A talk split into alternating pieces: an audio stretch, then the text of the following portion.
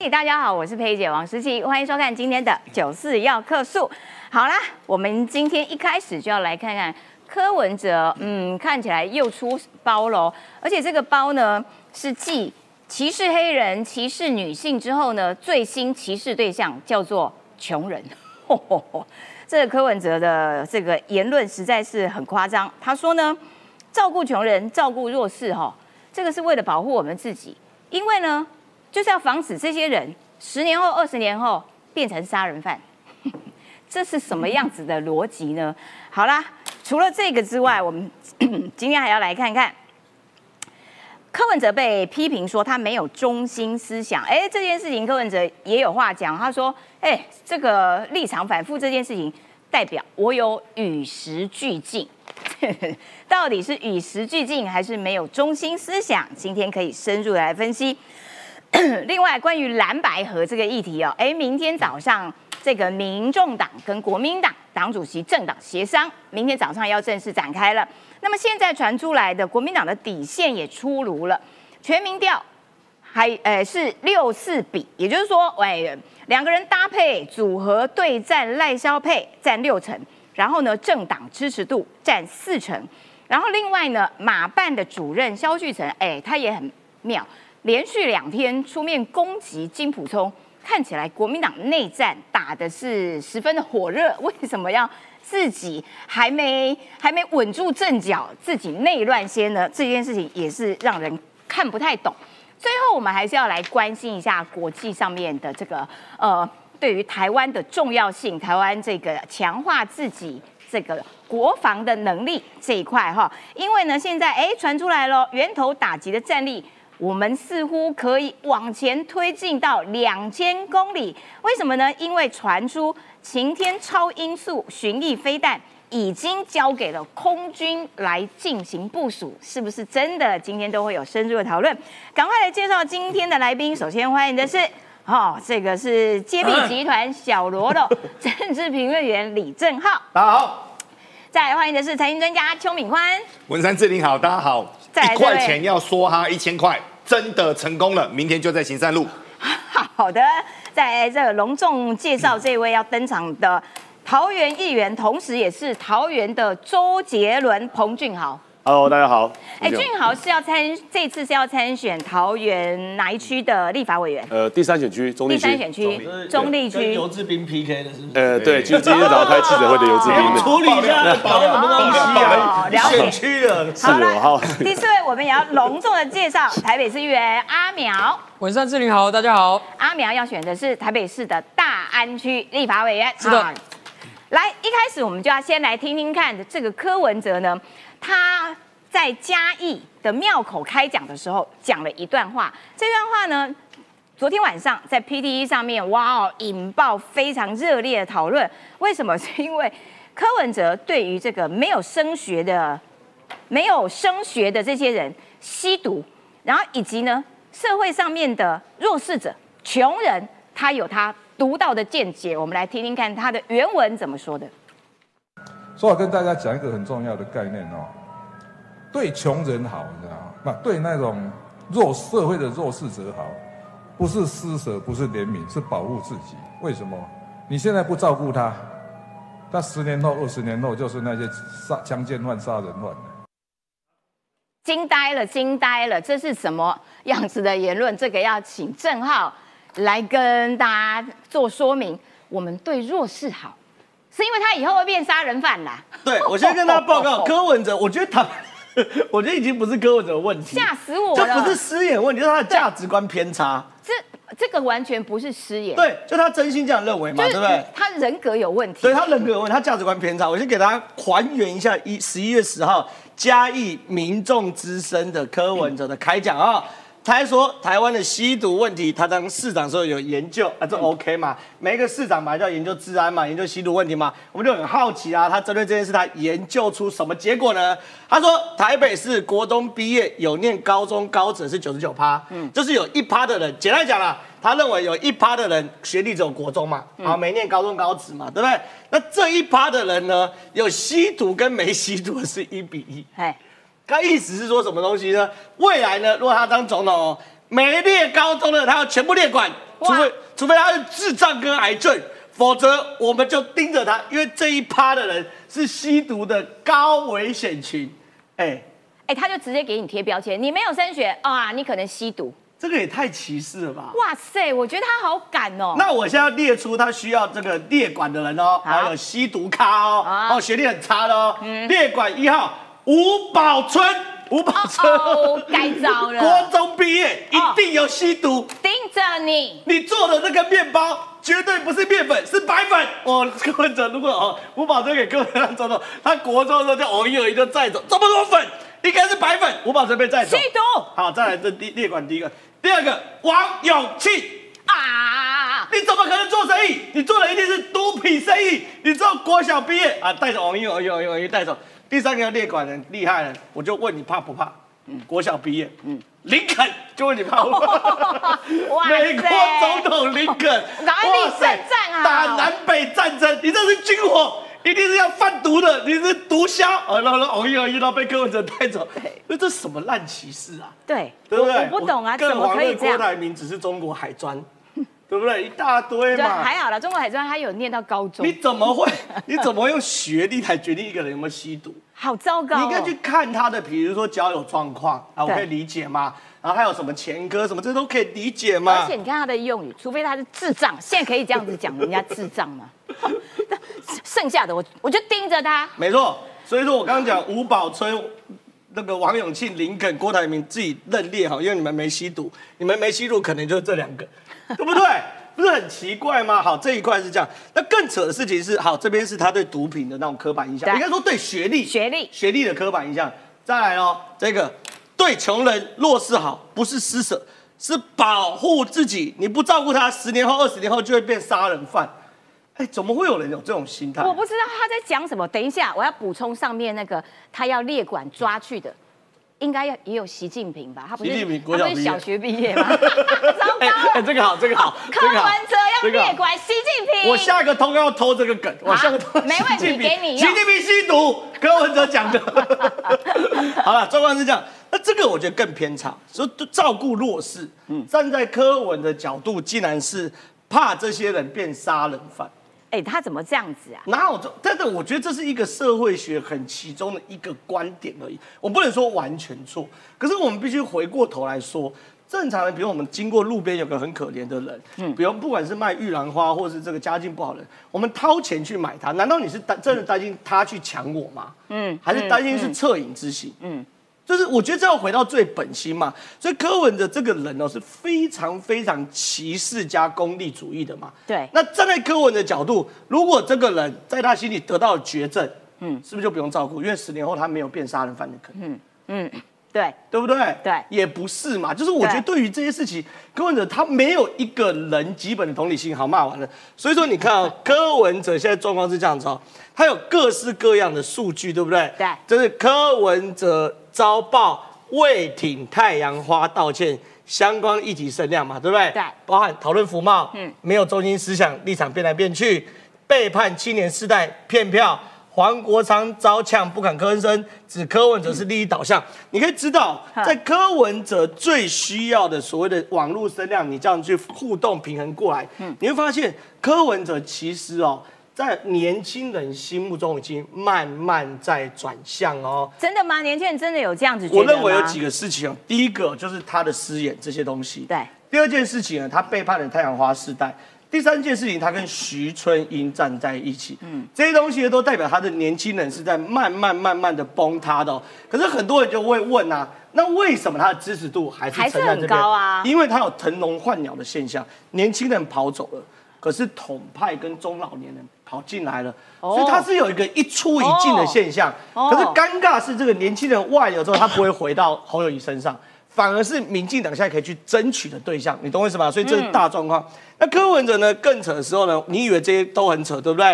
因为这些都很扯，对不对？其实一扯还有一扯扯，只有柯文哲才能超越柯文哲。哦，什么？柯文哲请推民意，民众之声南投的 Q&A 时间哦。柯文哲十一月十三到南投的庙口开讲，对不对？嗯。结果庙口开讲时候，他公开说什么呢？公开透明就不容易贪污。他当市长都公开晨会会议记录嘿，蒋万安敢他敢将会议记录全部都上网吗？必呛蒋万安根本不敢，而柯文哲敢，就是因为没拿钱啊啊，没拿钱的最大尾。所以他是说蒋万安有拿钱，所以不肯上网。没有，蒋万安没开晨会。对，阿表应该知道吧？晨会取消了啊呃，没有固定的没有固定固定晨会哎，所以这这就这样子啊。除了开晨会，他还有什么值得好说嘴？好，那我再三问柯文哲嘛。嗯第一个，你提名徐春英的过程有公开透明吗？没有啊，第二个，你现在提名这个这个这个黄国昌的有公开透明吗？没有啊，。所以你有拿钱哦。好，那你说这些都是过去式，对不对？嗯。那我再问个最简单的，嗯，已经发生，你提名星光小公主的过程有没有公开透明？没有啊，哦对不对？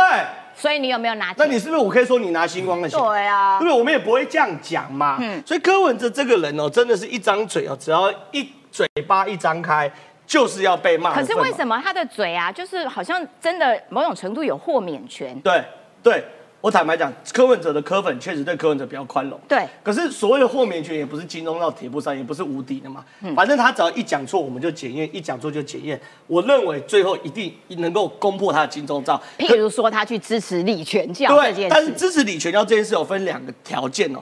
第一件事情就是柯文哲这件事，还记得九月五号的时候，嗯民众党台南市党部主委站在李全教旁边帮李全教喊动算吗？对。那个时候，民众党四大金钗发言人，包含陈志涵等，全部站出来说，那是民众党台南市党部主委蔡婉珍的个人行个为，行为对不对？大家有没有印象？有印象有帮我打加一哦，因为那时候大家都这样。我们其实摸摸鼻子嘛，我想说，哪有一个政党的市党部主委去站台可以叫做个人行为？我们也懒得跟他辩。可是问题是，两个月之后，柯文哲站在李全教旁边，对高喊动帅之后，换句话说，两个月前民众党在说谎。没错，民众党根本当时就是设计计划好，叫蔡婉珍先去合体，现在再叫柯文哲去合体嘛，对对不对？所以这件事情，好，柯文哲本身是所谓的这个有问题，我就不谈了。可最糗叫做黄国昌啊，嗯黄国昌啊，昨天真的被我这个修理到这个体无完肤。为什么呢？因为黄国昌曾经公开骂过李全教嘛，对那他公开骂过李全教的时候，他当然是道德的光环嘛。那你柯文哲举手帮李全教站台之后，很多人就去问黄国昌啊，然后黄国昌就说：“哎、国昌老师，请问你怎么看这件事，对不对？”对大家猜猜看，黄国昌老师又怎么回答？骂民进党，不是，我不知道。他说我不知道，什么意思？他说民众党这样的政治攻击真的 low 到极点。我不知道柯文哲是我哥可以全掉。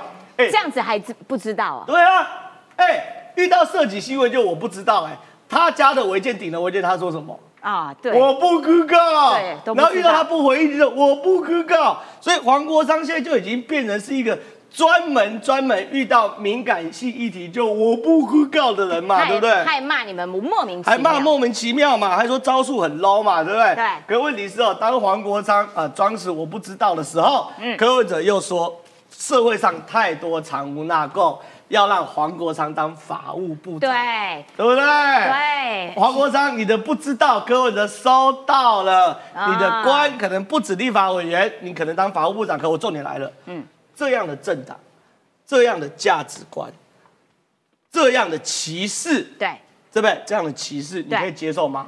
坦白讲，无关政党立场，我不能接受。没错，而且我觉得这个啊，不是他一再失言的问题，是他根深蒂固的歧视这样子的态度。他的确就是会讲出让你觉得无法相信、不可置信，说天哪，怎么会有人讲出这种话来？我我不呃不可理喻啦，说人家弱势，人家赚的没有你多，人家书念的没有你高，哎，这些人怎样？该死吗？他们就是潜在的罪犯吗？所以我不知道说怎么会有一个这样子受过这么高学历的人，受过完整训练的人，会有这样子的歧视性语言。然后呢，当年明明就在那边骂哇蓝蓝绿都垃圾啊，哇黑的啊怎样怎样，结果呢自己的民众党里面有这么多帮派色彩的人啦，然后现在跑去站在李全教的台上，还住动算，然后还可以继续哇存活在台湾的政坛，我也觉得真的是一个台湾的奇迹啊！台湾真的是一个大熔炉啊，包容性极强。这个我要请问阿苗，因为阿苗观察柯文哲非常到位，说这个人他要选总统，哎，这个柯文哲经常有六字真言哦，科学、理性、务实哦。这个我想说，这个科学、理性、务实哦，经常他自己哦就是最大的破功者啦。嗯，刚刚讲说这个毒品嫌疑犯的问题好了。对，他说哈哦，因为台北市国中毕业有念高中的人百分之九十九趴，剩下一趴的没有继续念高中，但是吸毒的人数一样，所以呢，这个国中毕业学历的哈吸毒几率是别人九十九倍，所以要把他们列管，不然未来变成这个强奸犯、杀人犯，这是他的话嘛？对。可是我讲句最简单的啦，柯文哲讲这之前他真的查过数据吗？他真的查过数据吗？最简单的哎。这公开透明哎，不用当立委都可以查到哎，在警政署的网站上面就有统计啊。我举个数字给大家听好不好？一百一十一年呢，就是二零二二年啊，全国的毒品嫌疑犯总共有三万九千九百六十四人。嗯，其中呢，国中以下含国中，就是国中毕业没有再升学学历的，占百分之二十五。嗯，高中以及高中以上，包含大学研究所了，占百分之七十五。嗯。请问柯文哲讲说，百分之九十九趴是这个国国中毕业没升根据在哪？对，根据在哪？跟数字都已经不符了。他讲的这数据根本就是错的。科学科学个屁！科学在哪？数据都错了，还跟我讲科学？接下来是什么？接下来是污名化。对，你拿着一个错的数据去给人家贴标签，说啊，国中以下的吸毒几率是别人九十九倍。如果不列管起来的话，未来变强奸犯、杀人犯。错的数据引导出来这样错误的标签化，请问你要怎么样治理一个国家吗？对，我就讲真的，今天我要讲一件事情，说照顾弱势跟所谓的标签化是完全两码子不同的事情。嗯，今天社会之所以要照顾弱势，是因为社会是一个整体。嗯，在这个整体的概念之下，好，我们也许有些人啊运气比较好啊，像我可能考试多写对了几题，考到比较好的学校，未来找了一个比较好一点点的工作。但不代表别人就不值得过上一个基本合理的生活嘛？所以，我们盖社会住宅，我们补助中低收入户，是要去米平那个，因为你出生的时候可能在一个家境不是那么好的家庭，你被剥夺了很多机会。对，你要赋予一个机会平等。对，所以社会你要给弱势一些扶助的措施，让每一个孩子都有机会去追寻自己人生的幸福。对，不是因为你找出一群人来说啊，你这有可能变强奸犯、杀人犯，所以我要把你管起来。嗯，这个是完全截然不同的，一个是北欧思维，一个叫中国思维。哎，嗯，北欧思维是说从摇篮到坟墓，国家来照顾每一个人，让每一个人可以放心的追寻自己的人生。中国思维是从摇篮来到坟墓，国家来监视每一个人，让你不敢造反。这两者之间，哦，可能很多人分不清楚，但是要选总统人不能分不清楚啊。对，你今天要扶助国中以下的，你要提供给他们。哦，社会的资源，你要给他们社工，你要给他们就业的辅导，这些等等的，是为了说你不要让这些孩子，因为国中毕业没有升学，一定有很多很多的原因啦。你说九十九个同学都去读高中高职了，只有你没有去读，你可能有家境的因素、个人的因素、疾病的因素。但是这不妨碍你作为一个人的价值，对啊，所以政府要协助你，好让你也可以发挥你的长才，让你也可以找到你的志向，让你未来对社会做出贡献。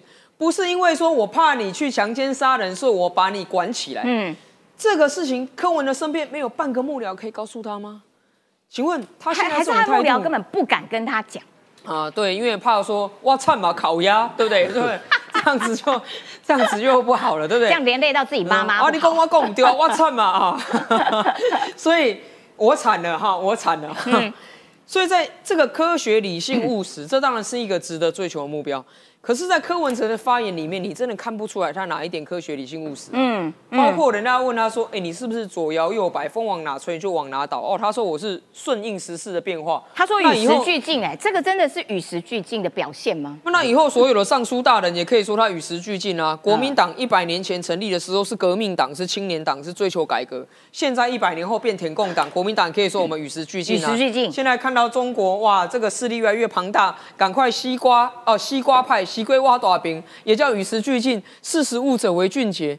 哎，奇怪，那如果是这样子的话，我们人民到底要依据什么事情来认识一个政治人物的立场？你总不可能说九年前你站上街头为太阳花站下，九年后你与蔡正元交换意见讨论，哎，到现在人家还不知道你跟蔡正元交换什么意见呢？嗯，毕竟蔡正元的脸书留言是公开讲说你柯文哲为了曾经支持过太阳花，也向蔡正元道歉呢。后来蔡正元出来说啊，没有啦，没有啦。那到底哪一个版本才是对？对，到底？冰靠根啊！那你翻口供，你也说是视食物者为俊杰，与时俱进吗？前一天跟今天就不一样吗？人民没有权利知道你跟蔡正元做了什么交换吗？对啊，不是说公开透明吗？对啊，对不对？所以他酸蒋万安说哦，蒋万安没有把晨会记录放上网，那柯文哲你也没把你跟蔡正元的会议记录放上网。是啊，其实大家道德标准都一样啦。蓝绿白这三个颜色根本谁能做到私底下讲什么话都放上网的？你柯文哲也做不到嘛？对，不是吗？那你把自己讲的那么清高，对哦，别人就叫变来变去哦。他骂赖清德，他骂苏贞昌，他骂蔡英文，骂陈菊的时候，都说他们叫变来变去。对，讲到自己啊，我与时俱进。凭什么？这个到底是什么？几重标准嘛？对，对不对？多重宇宙，多重标准。别人都是变来变去哦，那个赖清德啊，那个电厂啊，深澳电厂怎样怎样啊，然后自己嘞，你自己变得才夸张嘞。而且他的每一个谈话其实都在隐含着垫高自己，我最棒，我雄傲，我第一名，我最干净。然后这一段话简直就是在偷偷讲蒋万安说你怀我怀疑你有拿钱，因为你都没没有公开透明。蒋万安出来啦，回骂一下啦，这实在是太夸张了。好，而且呢，私私立大学学费补助，高中职学费全免。柯文哲说这个就要正式买票，大傻逼。好，那你就说你不要哈。柯文哲如果要选总统，就列入政见，绝对不要补助弱势的，对不对？弱势没有钱念这些怎么办？这个我列管，这个我补充啊。他二零一八年要选市长连任的时候，他在市议会里面公开公布说，增加台北市私幼补助。他自己做的时候就不是政策买票，你自己就不是大傻逼喽。他可以补助台北市的私幼，但是别人不能补助师大学费，这是为什么？这是没有道理呀。对，他自己做就是该做的事情，该花的钱就要花。对，别人做就是要买票，那这个这个完全不是一个科学、理性、务实的态度嘛？就是一个莫名其妙，而这个莫名其妙的歧视者，现在告诉你他要选总统。他民调还不错哦，然后呢，国民党还扒着他要跟他和，这件事情也是极为可笑。来，敏宽，我们要来看一下现在蓝白河这这个进度哈。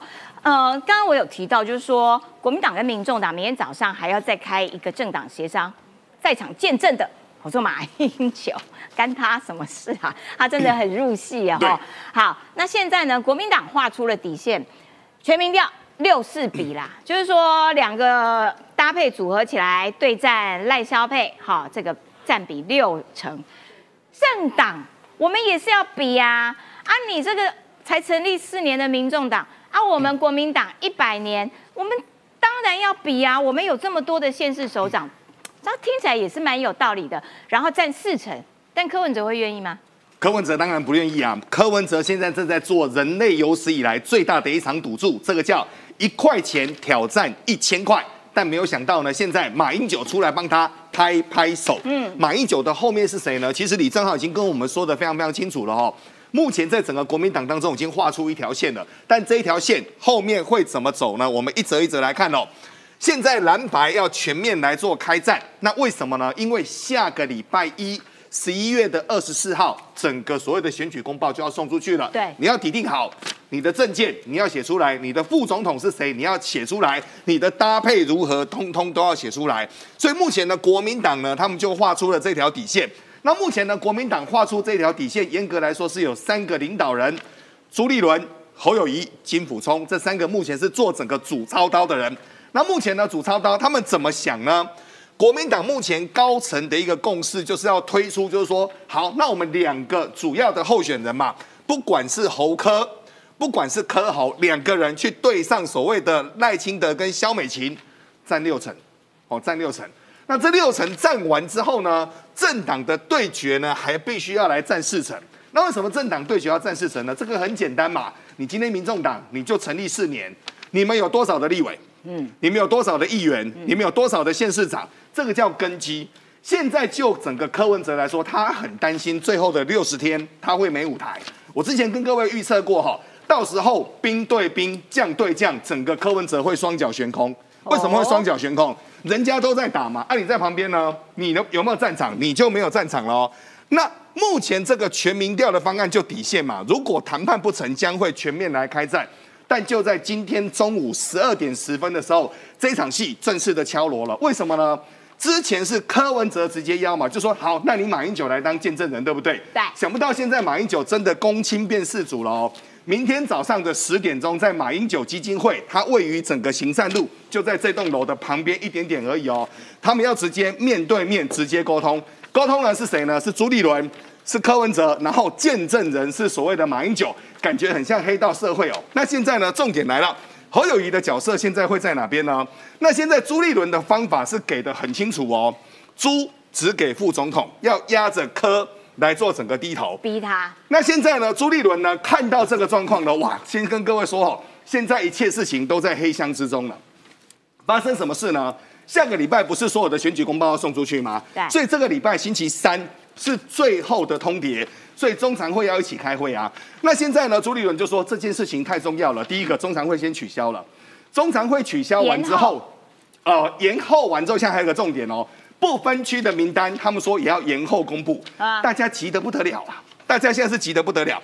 那朱立伦就说了，既然现在还在协商，国民党等最大的一个诚意，有关于副总统啊、不分区等，通通都向后延了。现在呢，如果真的都向后延，你连谈判的空间都没有。哎，他延到二十二号，下个礼拜三嘛。可是二十四号就登记截止嘞。没有错，好紧张。也就是说，当我名单开出来的时候，有上去的可能哦，还好有上去了；没上去的，你连整个谈判的空间都没有。那目前呢，国内的传媒就说哦，朱早就知道侯友谊不可能当副手了。那为什么呢？最近这边传媒把整个侯友谊他的内心的心态。起承转合跟这次他出来写的洋洋洒洒的非常大一篇哦，我认为也符合目前侯友谊的一个想法。所以简单的说，嗯，而且这一篇报道的内幕消息是说，其实蓝营根本不打算接受任何当副手风险的责方案，但是表面上要讲说个人最小。大局为重，侯友谊都这样讲，没有错。其实他根本才很硬啊，他当然要才很硬啊。我我们泱泱大党哎，这么大的一个党，说的也是有道理啦。就是也的确啦，一个百年政党嘛，那难道要被一个成立四年的政党给吃掉吗？这也不合理。好，那在不合理的过程当中，现在国内的整个媒体出现了有史以来最有趣的一个状况哦。目前在整个泛蓝格局当中，有两家的一个传媒。这两家的一个传媒，一家是忠实的一个报系，另外一家是联合的一个报系哦。那这是仔细来看，忠实的一个报系呢，很简单，他们目前就是非常倾向去支持所谓的一个侯友谊。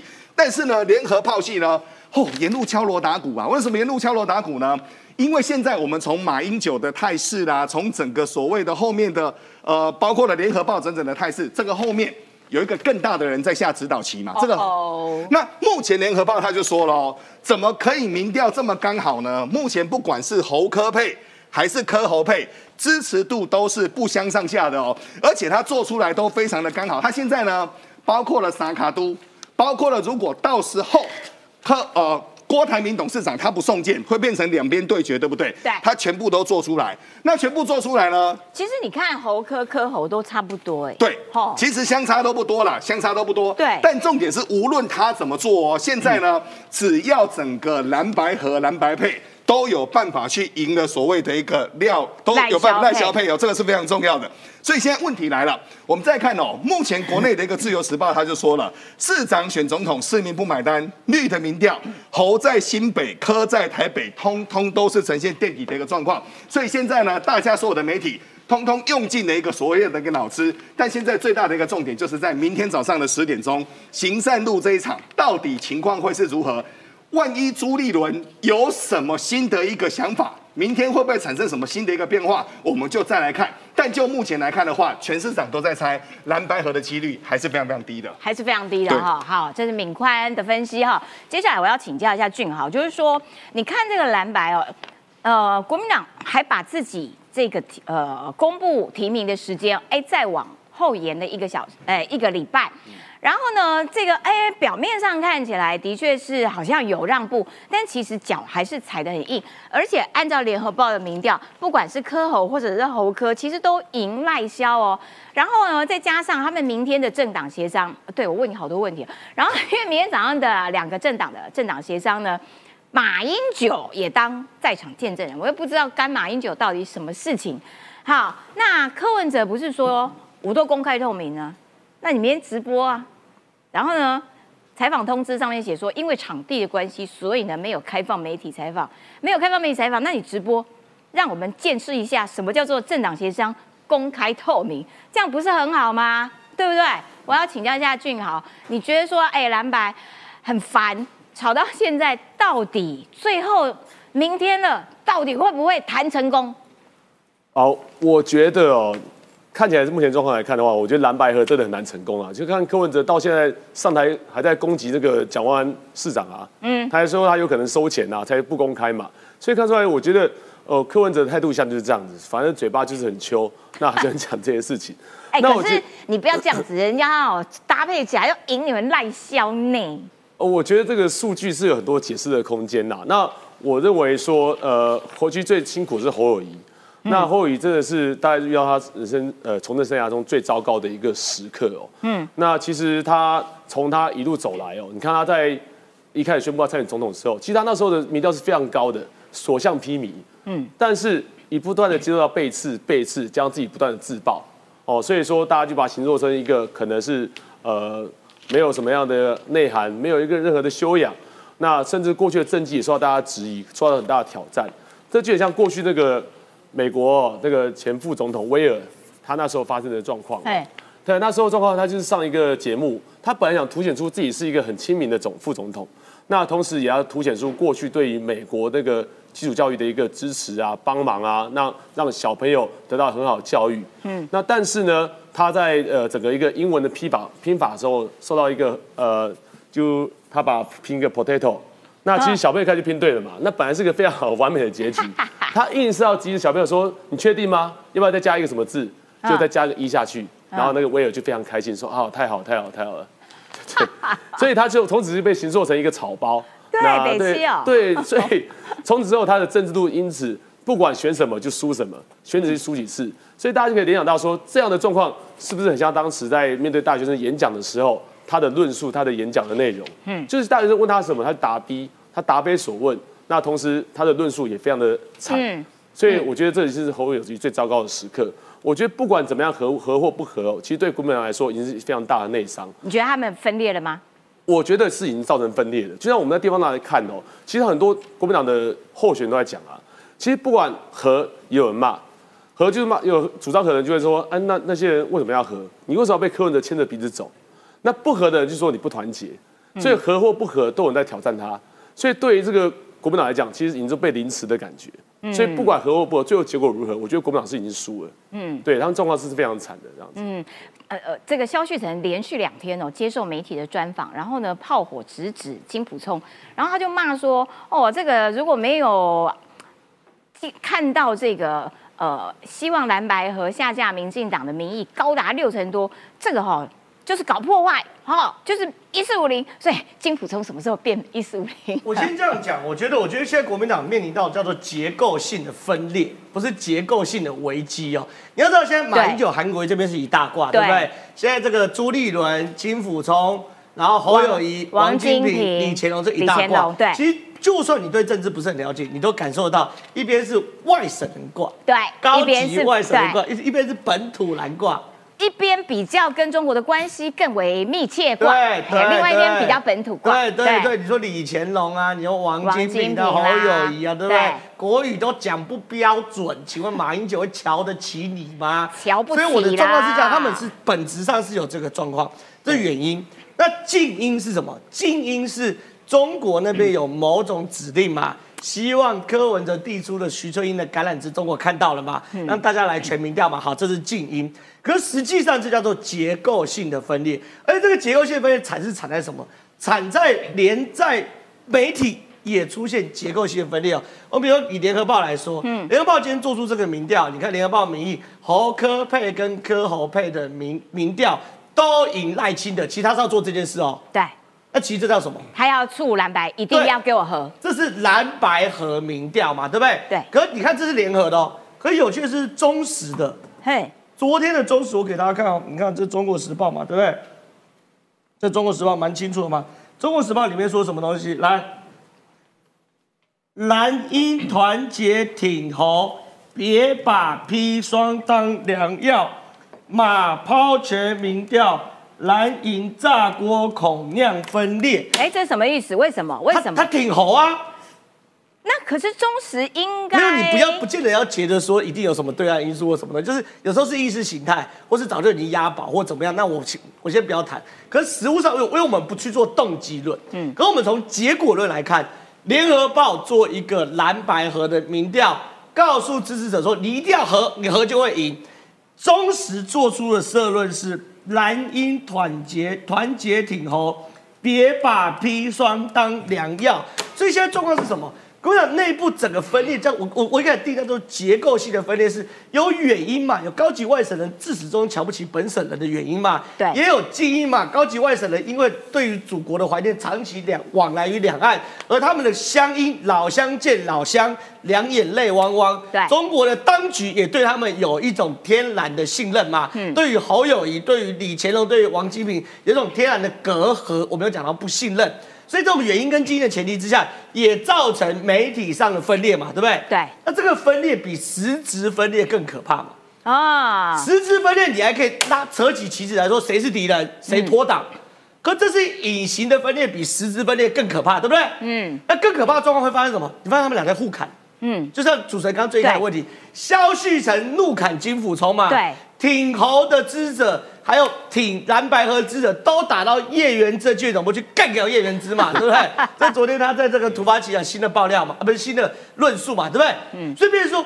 它这个分裂是隐形的分裂，可比实质分裂更明显，嗯因为它有原因跟基因，它不是短期利益。对第二件事还有意识形态的分裂，第二件事情这个分裂还涉及到中国的操纵，最后结论是两边互杀。嗯那请问到这个状况之下，有弃保的空间吗？嗯，没有，而且他们两边互杀，然后杀成这个样子，越杀越猛。然后本来这个呃蓝跟白啊说啊，这个白本来说蓝就说你给我吃砒霜，现在变成蓝回敬你，不要再吃你这个砒霜了。是啊是啊所以两边都是砒霜，然后砒霜跟砒霜，然后现在说啊，不然我们明天早上来谈合作，我都觉得，所以 你们还好吗？所以我大胆预测，第一个啊，当然最后一块外省蓝会被带到科这边，科会很补。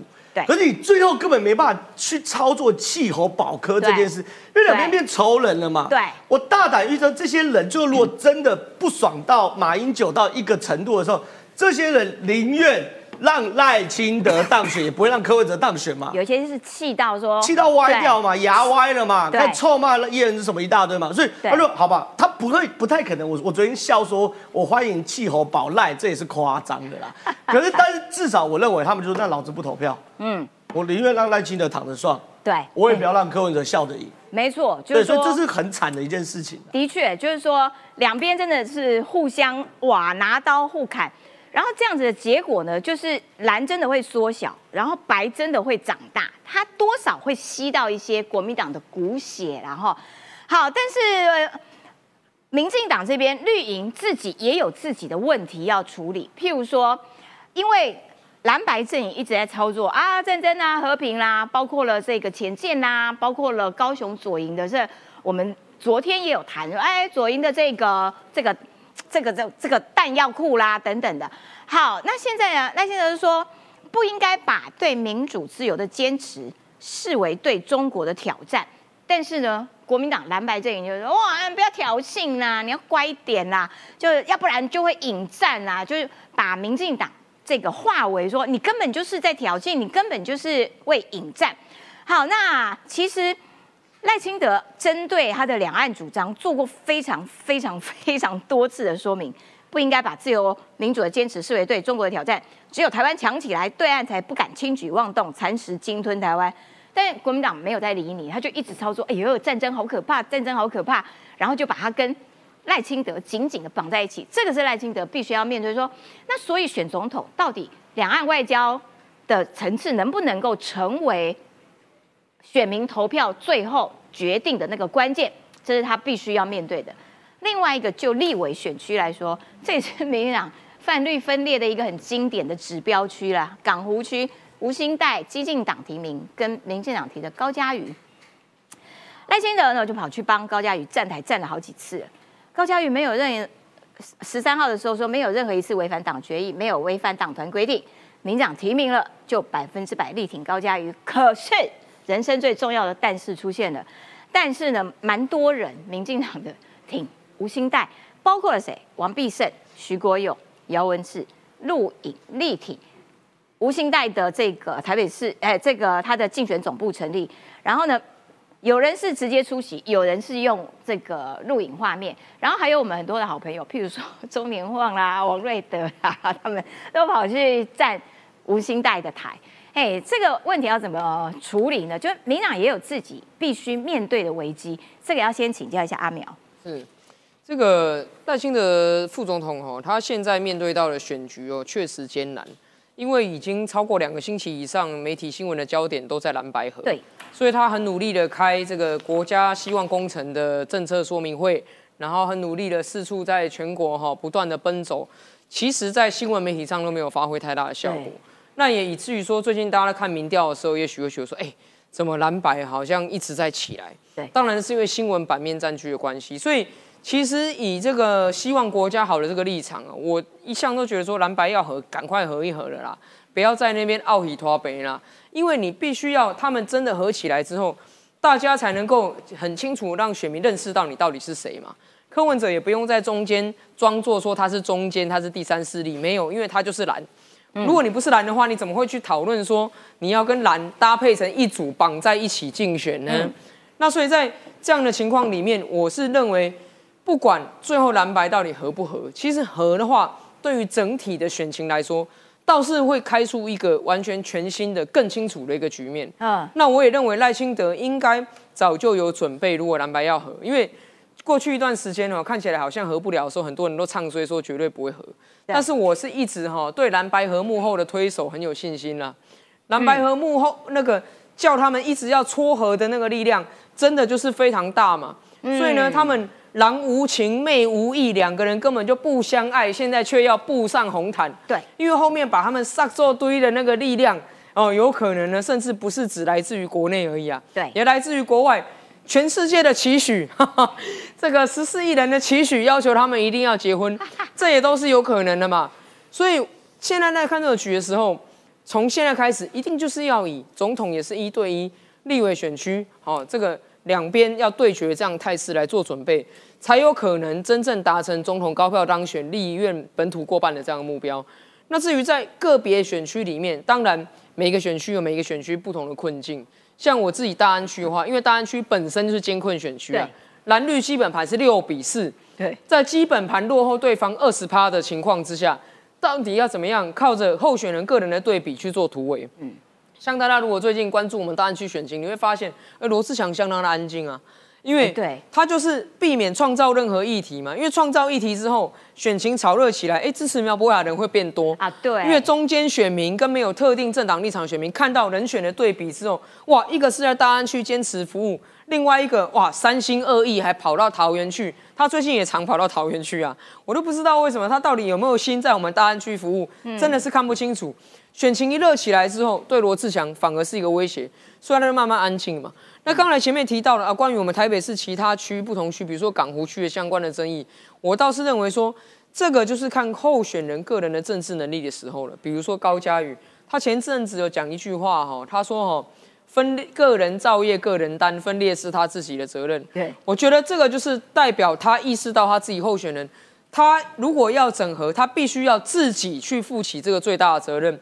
他没办法期待说哦赖清德出手，或是谁出手就帮他解决掉，还有吴兴代候选人的这个这个问这个议题，因为吴兴代候选人他现在之所以能够参选，也是因为他有一定的民意根底嘛。对，虽然高嘉瑜立委哈一直说啊他民调比较低等等的，但是立委选战就是这样子，不管对手的民调如何，你自己的票就是要是所有人的第一名嘛。第一名才有意义，其他名次都没有意义。对，在这个情况下，到底两方要怎么样去做有意义的对话？因为我现在看所有的新闻，都是隔空互相喊话了。嗯，那这个隔空互相喊话，喊来喊去的时候，其实对于李彦秀来讲，好像他选的也相对的他勤扣，哦，算个他勤扣嘛。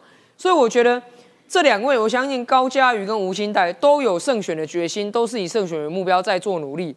那既然如此，是不是双方干脆直球对决？我就觉得说，那不然来辩论嘛，让整个选民可以看得更清楚，说，哎，到底哪一位才是哈这个非蓝阵营里面期待的这样的立委候选人？嗯，那是不是总体来讲，哈，与其僵持不下，也可以更进一步的解决所谓港湖对绿营是否分裂的这个问题，可以有进一步的。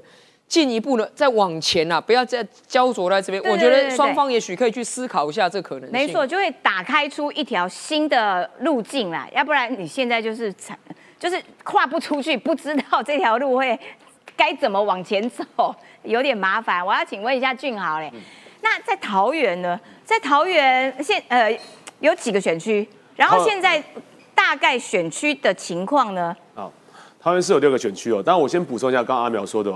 罗志祥不断来桃园助选，其实来桃园在两三次哦，对，所以表示说，呃，不止我们对侯友谊不看好之外，连他们自己蓝营小鸡队毫无友谊都不看好，他宁愿请罗志祥也是立委参选人来桃园助选，都不愿意请母不愿意请母鸡过来哦，所以看得出来整个是桃园的基层的选举，他们是蛮忧心的。嗯，那我们再看桃园市六个选区哦，现任立委基本上都还不错。那除了说，因为这个几个现任立委的选区都比较大，都涵盖了好几个议员选区。所以你现任议员要挑战是蛮辛苦的一件事情哦。所以我觉得我不管是郑运鹏委员，或者是黄世杰委员，是赵正义委员，他们这几个选区现在挑战的几乎都是现任议员，或者是议员的助理。所以我觉得要挑战这几位现任议员，对他们来说是蛮困难的。所以我对于民进党现任立委的选情，我觉得都非常看好。反而在桃园有选区是变成蓝白自己分裂的这种状况，也有。嗯那比如说像平镇龙潭这个选区。对，那偏东的选区呃是刘文照议员，虽然他是有跨选区的部分，但因为这个选区有赖香林出来，嗯，那所以说对于吕玉玲的选区是蛮冲击的，嗯，那再来是刘文照，他本身的背景条件也相当的好，他是会计师，那是财经专业，嗯，所以他各方面来推销来讲是蛮好推销的，所以在平镇龙潭各方面他的气势氛围都不断的起来，嗯，那至于桃园区也是挑战现任的立委，但是桃园区其实传统绿营比较强的区。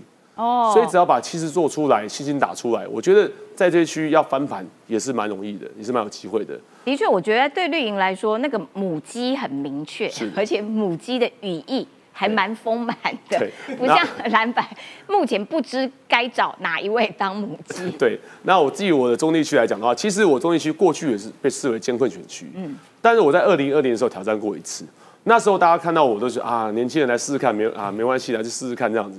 就最后结果出来，我差队友四趴，而且那时候我对我那时候我们也是萨卡都，还有一个时代力量拿了七趴，嗯，所以大家都觉得说，哎，所以我这次参选的时候，立院立院最帅被被被被预留了，哎呀，我不不敢讲最帅，但是确实。周杰伦要进立法院呢，瞧不起你隔壁的彭志豪，哎，对对对，谁谁谁没有没有没有没有，所以后来周杰伦进立法院哦，对呀，还差大家帮忙，差一里路哦，但是。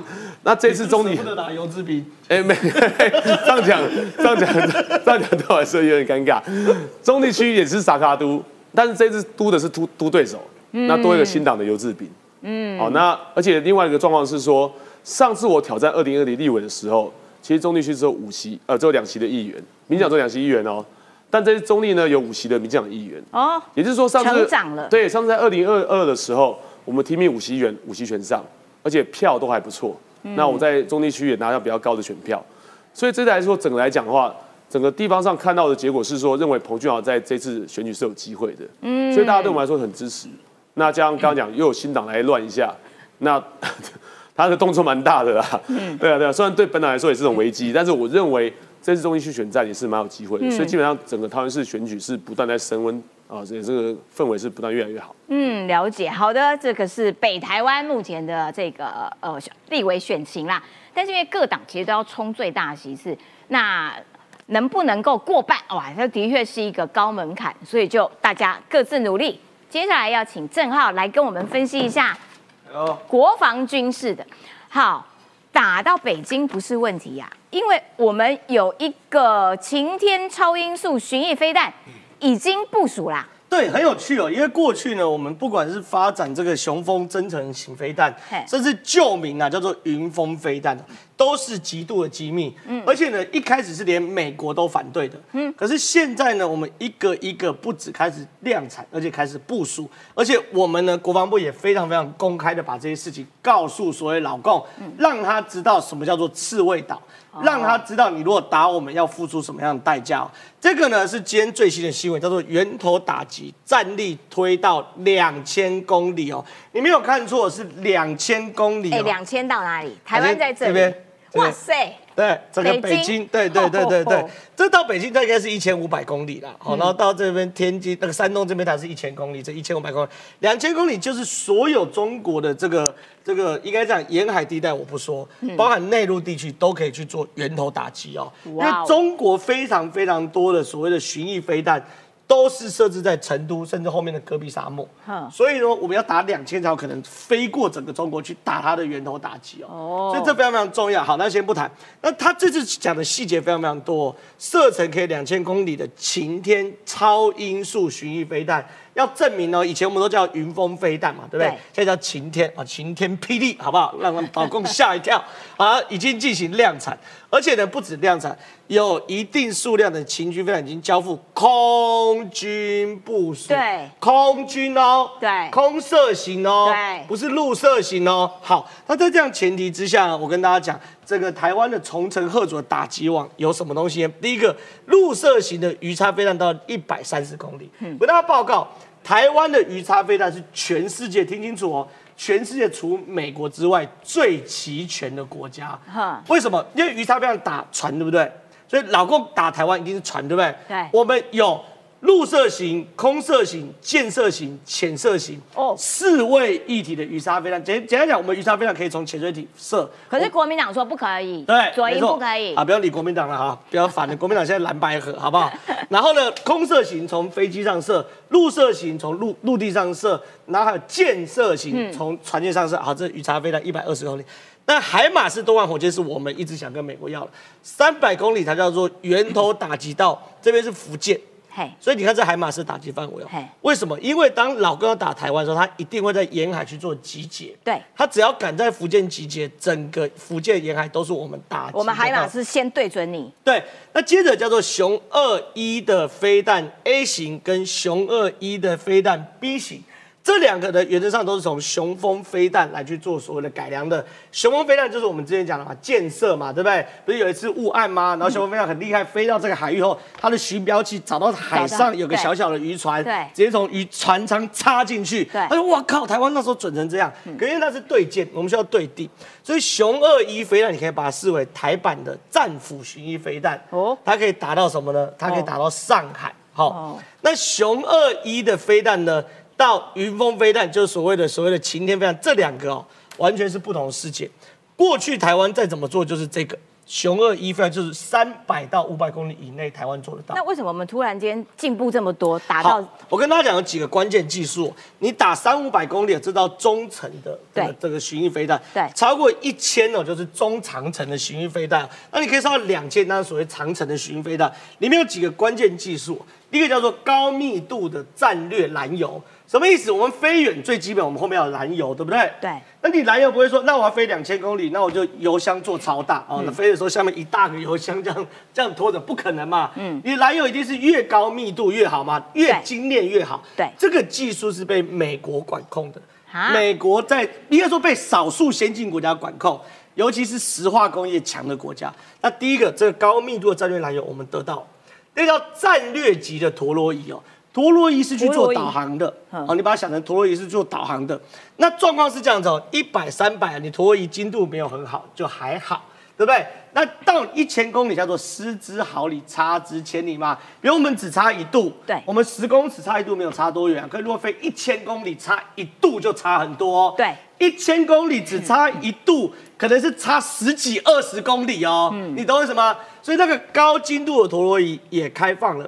然后甚至包含了涡扇引擎，我们自己自己自己做出来的，所以有很多关键的技术，我们一攻克，然后美国也提供给我们的时候，就是我们前舰所谓的红区装备啦，哦，让我们有到一千公里，可是现在最新的云峰飞弹可以到两千公里，打到北京呐、打到习近平的老巢嘛，哇对不对？所以说，对于我们台湾来说，这是一个非常非常重要的一个里程碑哦。对对那状况是这样子，你不要惹我们就不打你。对，这个东西西就某种程度也叫一个叫做战略贺主。对好，我们战略贺主中国就不敢怪，这是一件事。好，再来了，中科院发展攻击型无人体。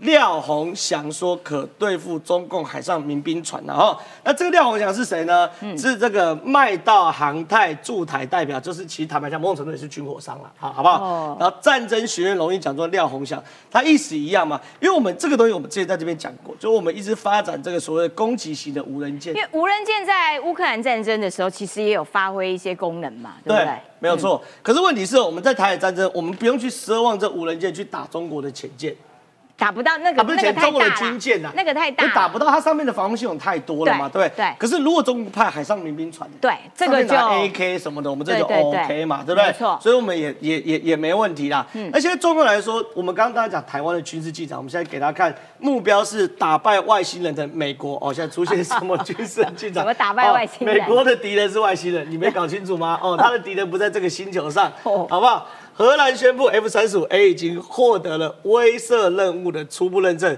美国空军宣布，在二零二四年一月前，要让 F 三十五 A 能够获得认证，能搭载 B 六一 Mod 十二的弹头，也就是能执行传统与战区核打击任务的双重战能力。在讲什么东西呢？因为 F 三十五是隐形战机，对不对嗯？隐形战机挂上面挂的武器哦，都有一个大前提，要藏在肚子里。嘿，它不可以外挂。我们看飞机不是都挂在机翼上面吗嗯？可你挂在机翼就会增加雷达截面积啊。哦，对，你面积变大，雷达就反射所以都要藏在肚子里嗯。那藏在肚子里面，那就有个问题，你里面的载弹量不可以太大，你肚子有限嘛，对不对？嗯对不对？又不是这个敏宽哥，对不对？肚子有限，你什呀？宰相，宰相肚里能撑船，啊好不好？宰相，那这个这个里面呢，这这这这要谈里面。那美国一直在想啊，我们与其搞那么复杂，对不对？搞两千公里还要被拦截，嗯那我 F 三十五是不是可以直接飞到北极？嗯，以现在所有地表的拦的所有的防空系统是抓不到 F 三十五的哦。哦，所以呢，那我如果 F 三十五肚子里面可以摆核弹头，嗯，那我们有需要打两千公里吗？哦，我直接飞到北京上面盘旋嘛，直接炸下去嘛，对不对？哇塞这个是美国啊，好恐怖哦面对外星人啊，外星人的绝招啊，绝招。嗯那这个美国陆军发表新型步战车概念图，火力跟装甲都提升，这是新型的步战车概念图了。哎，哦，它长得好有层次感。它其实有几件事情，我觉得蛮 蛮 OK，因为因为这个外表，我坦白讲，我都不多谈的。哦，跟我们看车展一样，概念车。嗯对对对对那那对那那那没什么好谈的嘛，对不对？很呃很好谈，我都看外面，我都看可是做出来就不长这样嘛。哦，对不对？所以说没什么好谈。可是你看状况有什么东西，它有个蛮有趣的哦、你看设计尚未最终确定，这也给供，部分性能已经决定，还被你骂哦。操作员减少到两名哦。嗯，哦，哦，这就很厉害哦。哇，只有两个人二字。的是四名哦，嘿，啊不，二字是三名哦。美国是四名哦。那个坦克车一般五个啦。没有没有，美美军现在四个，那俄罗斯是三个。哎，那两个人可以操作吗？他表示会动会？填弹啊，对，表示它自动填弹。所有的武器哦、所有的瞄准可能都往自动化走哦。哦，这样不会太忙。我想说两个人这样会不会太忙？对，然后这是一个哦，另外呢，它还可以容纳六名士兵哦，就是兼什么运兵车，哦，兼运兵车，它得把运兵车跟所谓的战车去做结合。好，那这个运兵车也可以快速去做什么任务嘛，对不对？所以这个是关键的。你说只变两名的话，就要说这台坦克的自动化的，不管是瞄准、迎战，所有装填所有系统都往 AI 人工智慧走嘛，对不对？嗯所以这 OK OK OK。哦，了解，感谢郑浩。好，最后一个部分我们要来看看，哎，麻生太郎啊，他最近访问了好多个国家，然后呢，最近这一站在澳洲，是在澳洲他也谈到了中国跟台湾之间的这些紧张的这个关系。最，近不管是日本，不管是美国的一个智库哦，他们的判读是，整个解放军要越过台湾海峡的难度，应该是整个所谓的之前诺曼底大任度超过十倍以上。为什么呢？它的人员是两倍，但是距离的话呢，各位距离的话是增加接近六倍。哦所以最近麻生太郎就说了，中国直接武力侵犯台湾的可能性是非常非常低的，但是。两百公里他过不来，五公里，哎，这就是小事喽。那目前呢，厦门距离金门呢，就大概是五公里左右，所以呢，他就说日本应该要先加入 o c u s 形成所谓的 J。Japan 哎，因为现在 AUKUS 就是所谓的澳洲，UK 是英国，然后再加上美国 US 嘛，哈。对那现在呢，他一直想要说，一直想要给它加进去哦。那这次的 AUKUS 其实真正最重要是浅见。那为什么是浅见呢？因为现在严格上来说，因为我们台湾浅见做的比较慢，所以现在在整个西太平洋的破口，浅见的破口是在南海跟巴士海峡。嗯，那南海跟巴士海峡让台湾去守到所谓的菲律宾海太远了，所以呢，澳洲比较有钱，它要往前伸，它的结构是在这个地方，所以呢，他就说，如果日本、美国、澳洲能够加强合作的话，在印度太平洋地区，美国的威吓的力量增加两倍，哦甚至于是三倍，甚至于是四倍，这个是目前的说法。那这次呢？对于日本来说，先跟各位谈哦，日本人非常在意自己的经济领空、领海跟领域，地上的、天上的跟海上的，他们都很在意哦。那各位还记得去年八月不是飞弹掉下来，刚好掉到日本的一个经济海域，所以日本说怎么办？我没有飞弹，所以他们发展出这个叫一二飞弹。那一二飞弹呢，过去只能飞两百，他们就说我们现在一二的整个陆基飞弹呢，射程两百，对不对？我们希望能够增程。嘿那为什么能够增程呢？他希望能够增程，增程到一千1000哦，这个是现在他们希望能够去增加的。但他们不是嘴巴讲讲而已哦。目前其实，在与那国岛、在奄美大岛都已经开始在做所谓的一个测试了。